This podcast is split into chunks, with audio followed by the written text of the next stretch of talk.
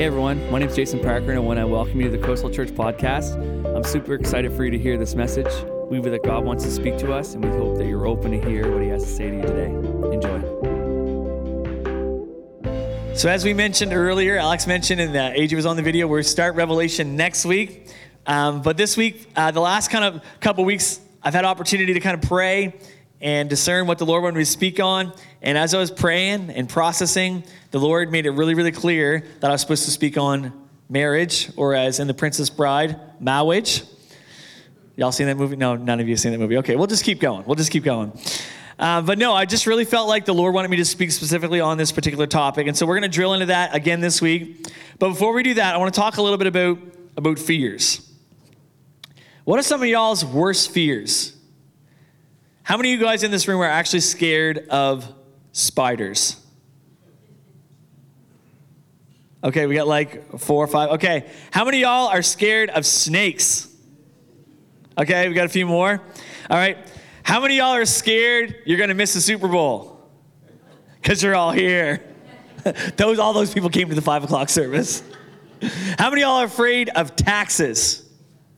All right, amen. We got an amen for that one. So, um, I want I want to get a little bit more serious here for a sec.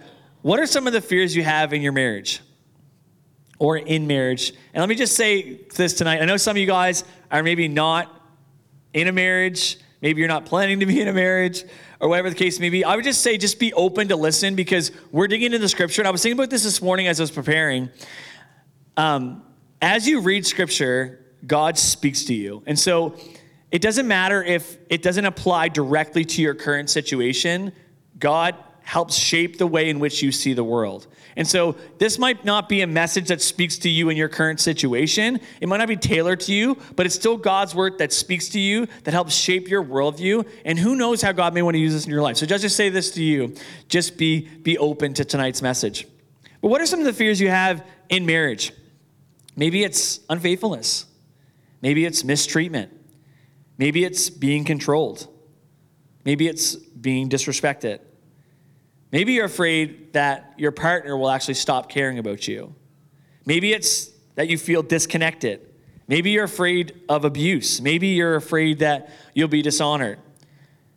Whatever the case may be, some of us have fears and insecurities sometimes in our relationship. And so I want to jump into a passage of scripture here tonight that is often misinterpreted, misused, and instead of being a scripture that ought to bring us a sense of security and comfort. And so my heart in this passage of scripture in this message tonight is this is that I want you to correctly understand a mis a scripture that's often not correctly understood so that you can understand what a biblical model of marriage actually looks like. So y'all ready for that? All right. But before we jump into this passage of scripture though, I want to reference a verse that is not in this section of Scripture as in most of your Bibles. If you open your Bibles to Ephesians chapter 5, starting at verse 22, um, above that in the Scripture, in your Bible that you have, you're likely going to see a heading, something like the household of faith or wives and husbands or something like that. You're probably going to have some kind of heading in your, in your Scripture. But in the original writings of the Scripture, there was no like titles like of certain sections of Scripture. There was no like descriptions of what was coming. As a matter of fact, in the original scripture, there was actually no verse marks and no chapter marks. It was just script read down through. And so, one of the verses that come is Ephesians chapter 5 verse 21 that comes before this whole section of scripture. In Ephesians chapter 5 21, it's actually a summary statement for all that Paul is about to talk about in Ephesians chapter 5. In verse verse 21 says this, submitting to one another out of reverence for Christ. And Paul uses that statement as he's about to describe what submitting to one another out of reverence for Christ looks like in the household of faith. And then Paul begins to talk about marriage. Then he talks about kids. Then he talks about slaves, all of which in the ancient Near East would have lived in all in the same household. So Paul's saying you ought to submit to one another, mutual submission out of reverence, out of this fear for the Lord, you ought to submit to one another. And this is actually how it looks like fleshed out in the household. Does that make sense? And so that's kind of like a summary statement for what Paul is about to talk about. Now, before we jump into this particular passage of scripture, though, I want to say something about your relationship with your spouse. Your relationship with your spouse or in a marriage, there's only one relationship that's more important in your entire life than your relationship with your spouse, and it's your relationship with God. Your relationship with your spouse is your second most important relationship that you have.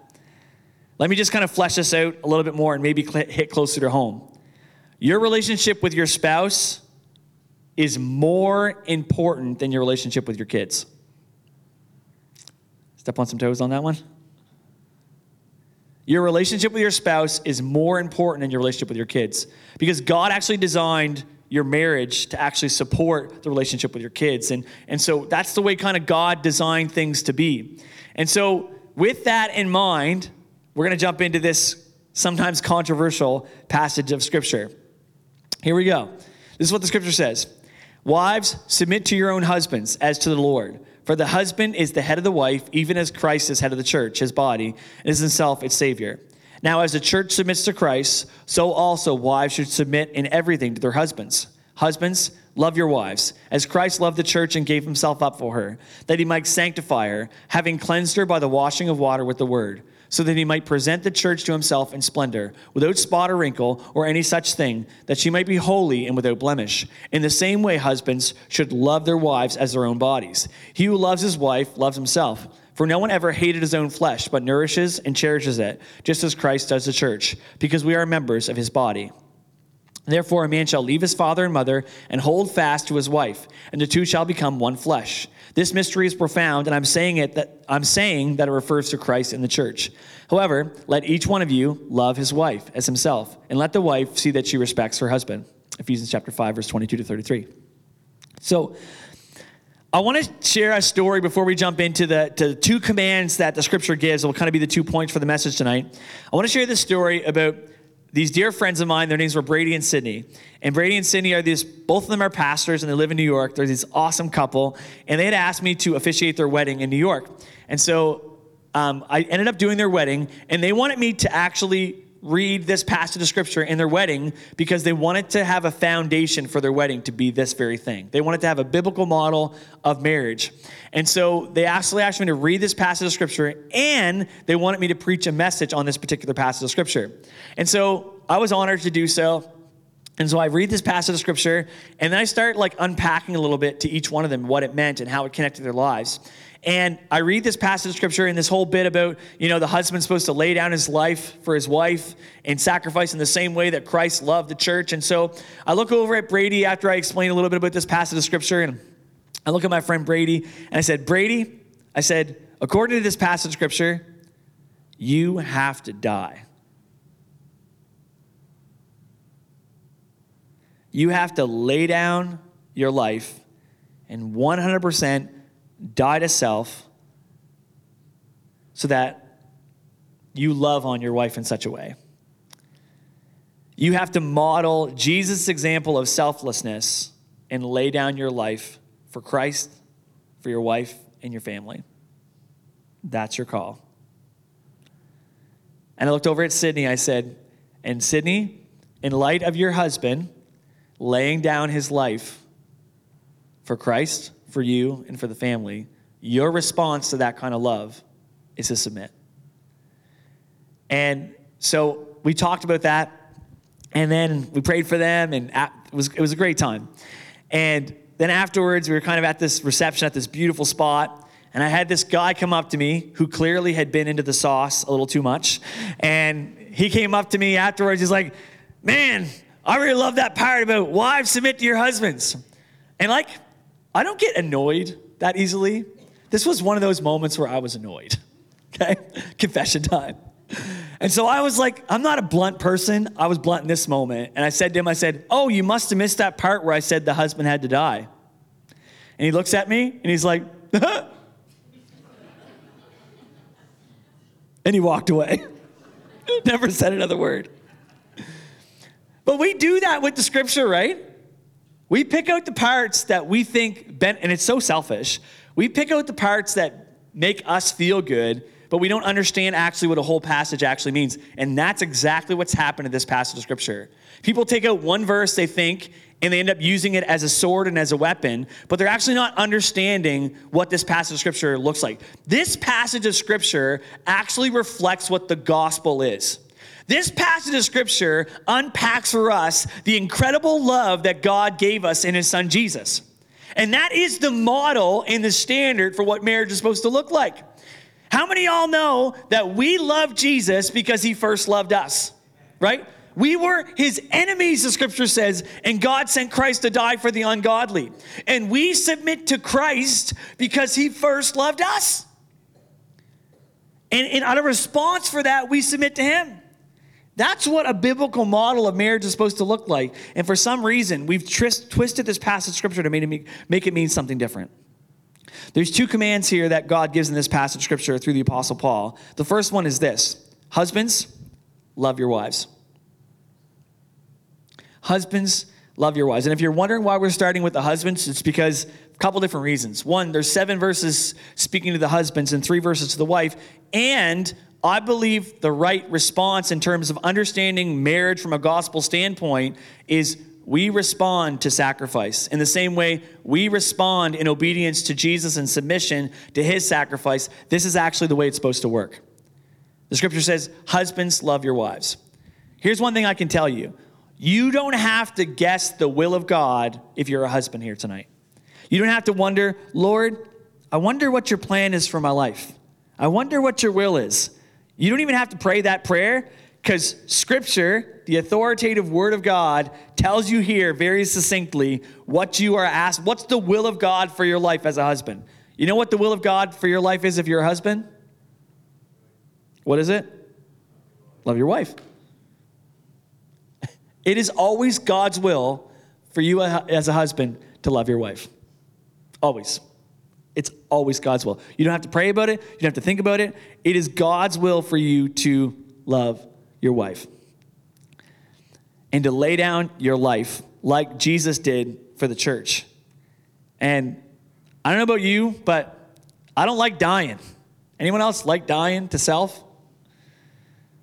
No, it's sacrificial. It hurts our flesh. It's no fun. We don't enjoy it. But I think our struggle is we want a submissive wife before the sacrifice of laying down one's life. And gospel motivated submission actually doesn't look like that.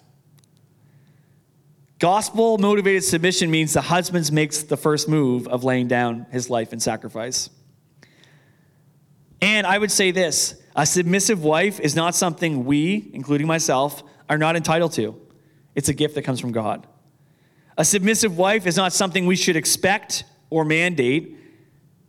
It's a gift a woman gives us when they see a husband laying down his life in sacrificial love. And here's what I say about our community and our context I don't think in our community here in Barrington and beyond, we don't have an issue with laying down our life as it relates to work and providing for our family. I actually think that's one of the great things God's given us in our community is we have incredible work ethic. Like we do an awesome job of laying down our life of serving our family by providing. And for, like legit, I think that's an awesome value that we have in our community. And so we in large part, I think a lot of people actually do that well and should be encouraged by. But I think where we struggle is actually sacrificing our selfishness to take time to care for the needs of our wife. The whole part that talks about loving and nourishing and cherishing. And we are supposed to be like Jesus in our marriage. And that doesn't just mean providing for our household, it also is how we treat our spouse. And so here's maybe a convicting question, which includes me, by the way, okay? How are we treat, treating our wives?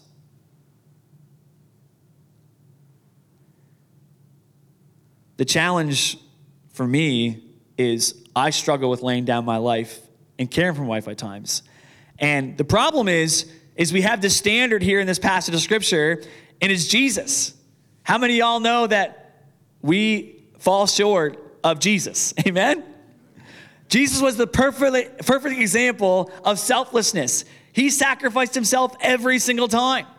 He laid down his life. And not just on the cross, but his whole life, he lived selflessly, laying down his entire life for the sake of others. And I don't always do that. And it's a struggle for me to actually walk and live that out. And I'll just share a little story that I got permission to share tonight from my wife, who I love very much. It's easy for us to get defensive. It's easy for us to, to when, when maybe they're not being cared for, to kind of go on the defensive and they don't feel loved. And past few weeks have been really busy for me. I uh, traveled to New Brunswick and spoke at a, a, a university there, and I've been in churches the last couple weeks, Sunday mornings, helping out. And with all this busyness, I was driving home from teaching a class in Yarmouth on, on a Monday night and just calling and checking in on Kira, see how she was doing.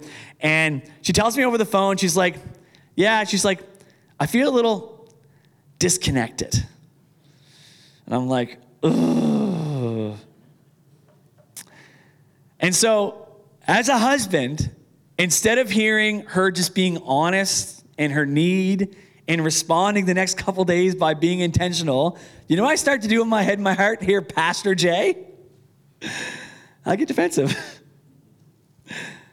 I start having these arguments going through my head. I don't know if this hits home with anyone else, but doesn't she see how busy I am?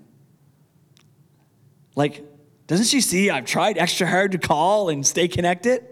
And the worst one was this doesn't she know I'm doing the Lord's work? Like, gracious. And I don't know, like, what defense mechanism you have when you feel like maybe someone voices something that needs aren't being met and you kind of have a defense mechanisms. I'll just, I'll just be honest. Not only do I have defense mechanisms, I used them in the last two weeks, okay? So I'm in this with you. I'm not saying you should all do this. I'm saying I'm preaching to myself just as much as I'm preaching to all y'all. Okay? But have you ever done that? Have you ever like got in a defense mechanism mode and you started maybe not even just in your head, but you had the conversation? Like, don't you know how hard I work? Don't you realize what I do? How's that gone for you? It worked out well for you? No, not usually. See, the goal is not to win the argument, the goal is to win your wife. I'm going to say that again, if anything, from moi, okay? The goal is not to win the argument, the goal is to win your wife. Still. And some of us, when we first got married, man, we laid out the red carpet. We did everything. We did all kinds of things to try to, like, win our wives. Do you still need to do that? Yeah, you do. And so, husbands, love your wives, care for them. Care for them in a way that they prefer to be loved. The problem is, if you study any of these love language business, we love other people with the way we prefer to be loved. And so, if you prefer quality time, you will love people with quality time. If you prefer physical touch, you will love other people and your spouse with physical touch. But the other person might not necessarily be loved that way. And so caring means you figure out how does that person prefer to be loved and laying down your own interest to love them in that way. Wife, husbands, love your wives. Wives, submit to your husbands. This is another one of those where you don't have to like figure out what God's will is. You don't have to pray about this. It's straight up God's command. Wives, submit to your husbands. Now, let me ask you a question. What's you guys all doing okay so far? Wives, what's your immediate reaction to the word submission? Does it make you feel all warm and cuddly inside? No, usually when you hear the word submission, there's probably a bunch of things going off in your head and your heart. You feel like control, tyranny, oppression, maybe even slavery. Now, let me ask you a question Is that really what Jesus had in mind for a marriage? Control, tyranny, and oppression? No, it's not. Like, if that was the case, if that's what marriage was really, what was what it was cracked up to be, how many y'all would get married? How many of y'all want to be oppressed, under slavery, controlled? Yeah, no one. Like, none of us would get married if we thought that that's what marriage, all it was cracked up to be, was that. And so there's something that's missing here that we're not seeing here in this passage of scripture. Submission is not merely doing like what you're told. Submission has so much to do with responding to a person laying down their life for you. Like, I submit to Jesus and follow his will for my life because he laid down his life for me. And it is not just my obligation, it is my desire to submit and follow him because I know he loves me and he has an awesome plan for my life and the direction he has for my life is good and perfect. Amen? And biblically, that's what marriage is supposed to look like. A husband laying down his life for the sake of Jesus and the sake of marriage and following God's will for the marriage and for the family. And as a husband does that, a wife responds in submission, saying, I'm going where you're going. I'm going to support you. I'm going to encourage you. I'm going to bless you. I'm going to pray with you. I'm going to discern with you. I'm going to collaborate with you. But you are the spiritual leader. You are responsible before God to set the spiritual direction for our home. And as you do that, I'm with you. I'm behind you. I'm for you. That's biblical submission. You see, like husbands are called to submit to Jesus. It's not wives submit to your husbands and do whatever he tells you to do. That's not biblical. It's wives submit to your husbands as your husbands are fully submitted to Jesus. Amen? And so there's a responsibility that the husband has spiritually for the family. And I think in a lot of cases, us as husbands are guilty of letting the wife spiritually lead the home. That's actually our responsibility. And that's not a put down on any spouse or any wife. That should be a reverent fear of, like, whew, that is a big responsibility I have before God. And yes, it is. You are called to spiritually lead your home, to be accountable before God for how you treat your wife, how you look after your kids, and the direction and decisions you make. You are accountable to God for that. And as you spiritually lead your home for good and for God, submission is submitting under that direction and following and supporting. And I think we see a perfect example of this in Jesus, and so it makes it easy. You're like, like if it was Jesus, like I know, like he's always right. Like he always makes the right decision. He's always has my best interest in mind. So it's easy for me to trust Jesus. The problem in our marriages is when we come together as husband and wife, it's two broken people who are fallen and broken that are coming together to try to follow God's will for our lives. And we don't get it perfect and we make mistakes and we fall short so often and so frequently. That's why every marriage is imperfect and oftentimes can be messy. Because how many know that sometimes husbands don't always love their wives like they're commanded to do? Right? Husbands don't always love their wives. We fall short. I, Jason, fall short. I don't always love my wife like I ought to. And wives don't always submit to their husbands, even though they're pursuing after God's will and purpose right? Maybe you've said this to your spouse before, or you've heard it said before I don't deserve you. And what's interesting about that is it's actually true in every marriage. You might not think that, and might, that might be a head scratcher for you, but honestly, husbands, we don't deserve our wives, and wives don't deserve husbands who lay down their life in sacrifice. And here's why every single good thing that you and I have is a grace that comes from God that cost Jesus his life. I could go on right now and tell you what I would deserve, okay? Just in general in life. If I got what I deserved, I'd be separated from God forever. That's what I deserve.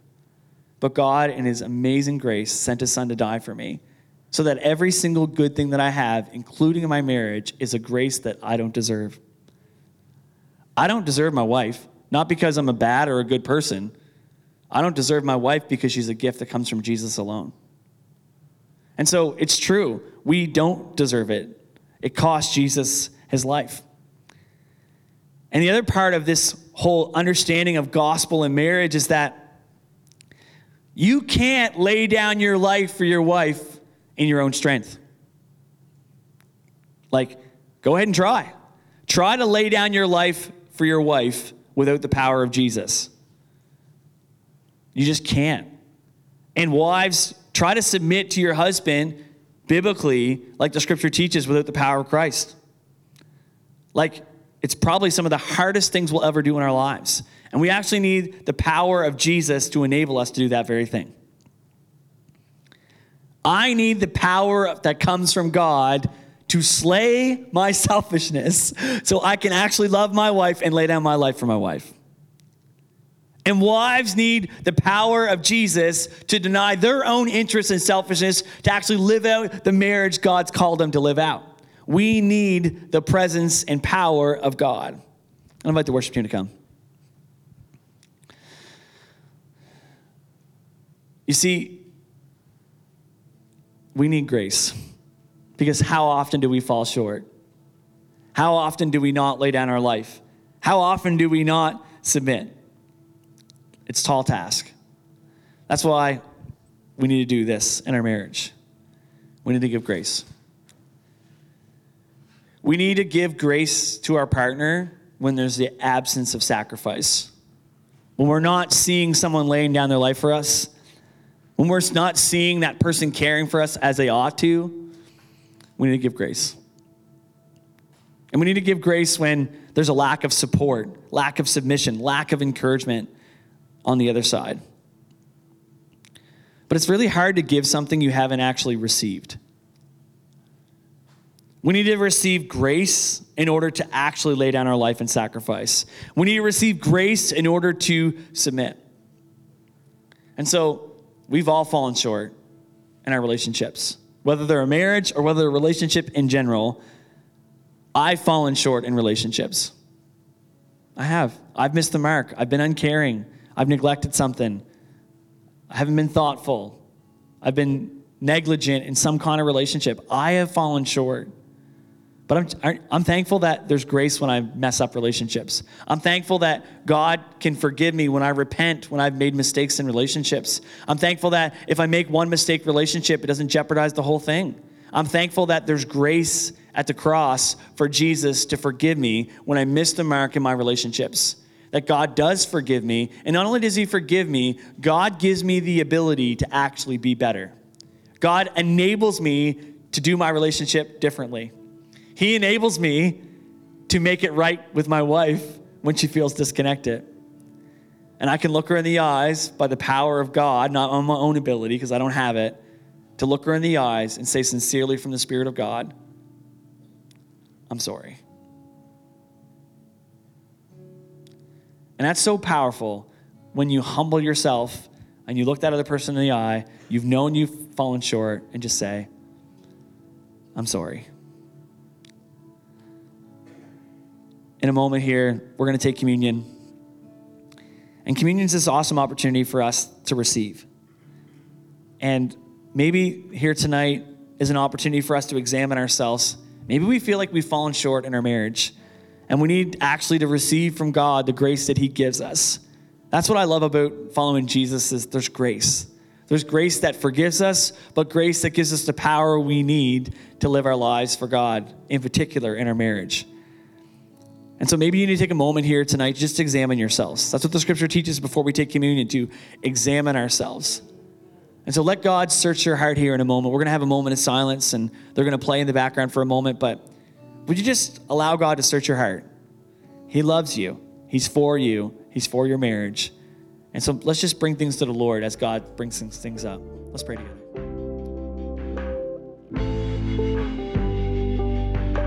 We really hope that this message has motivated you to go deeper in your relationship with Jesus and has inspired you to join us in our mission to take Jesus into every community of Southwest Nova. If you have any questions about the sermon, if you want to know how you can get involved, send us an email at office at coastalchurchns.com. We'd love to get connected with you. Have a great day.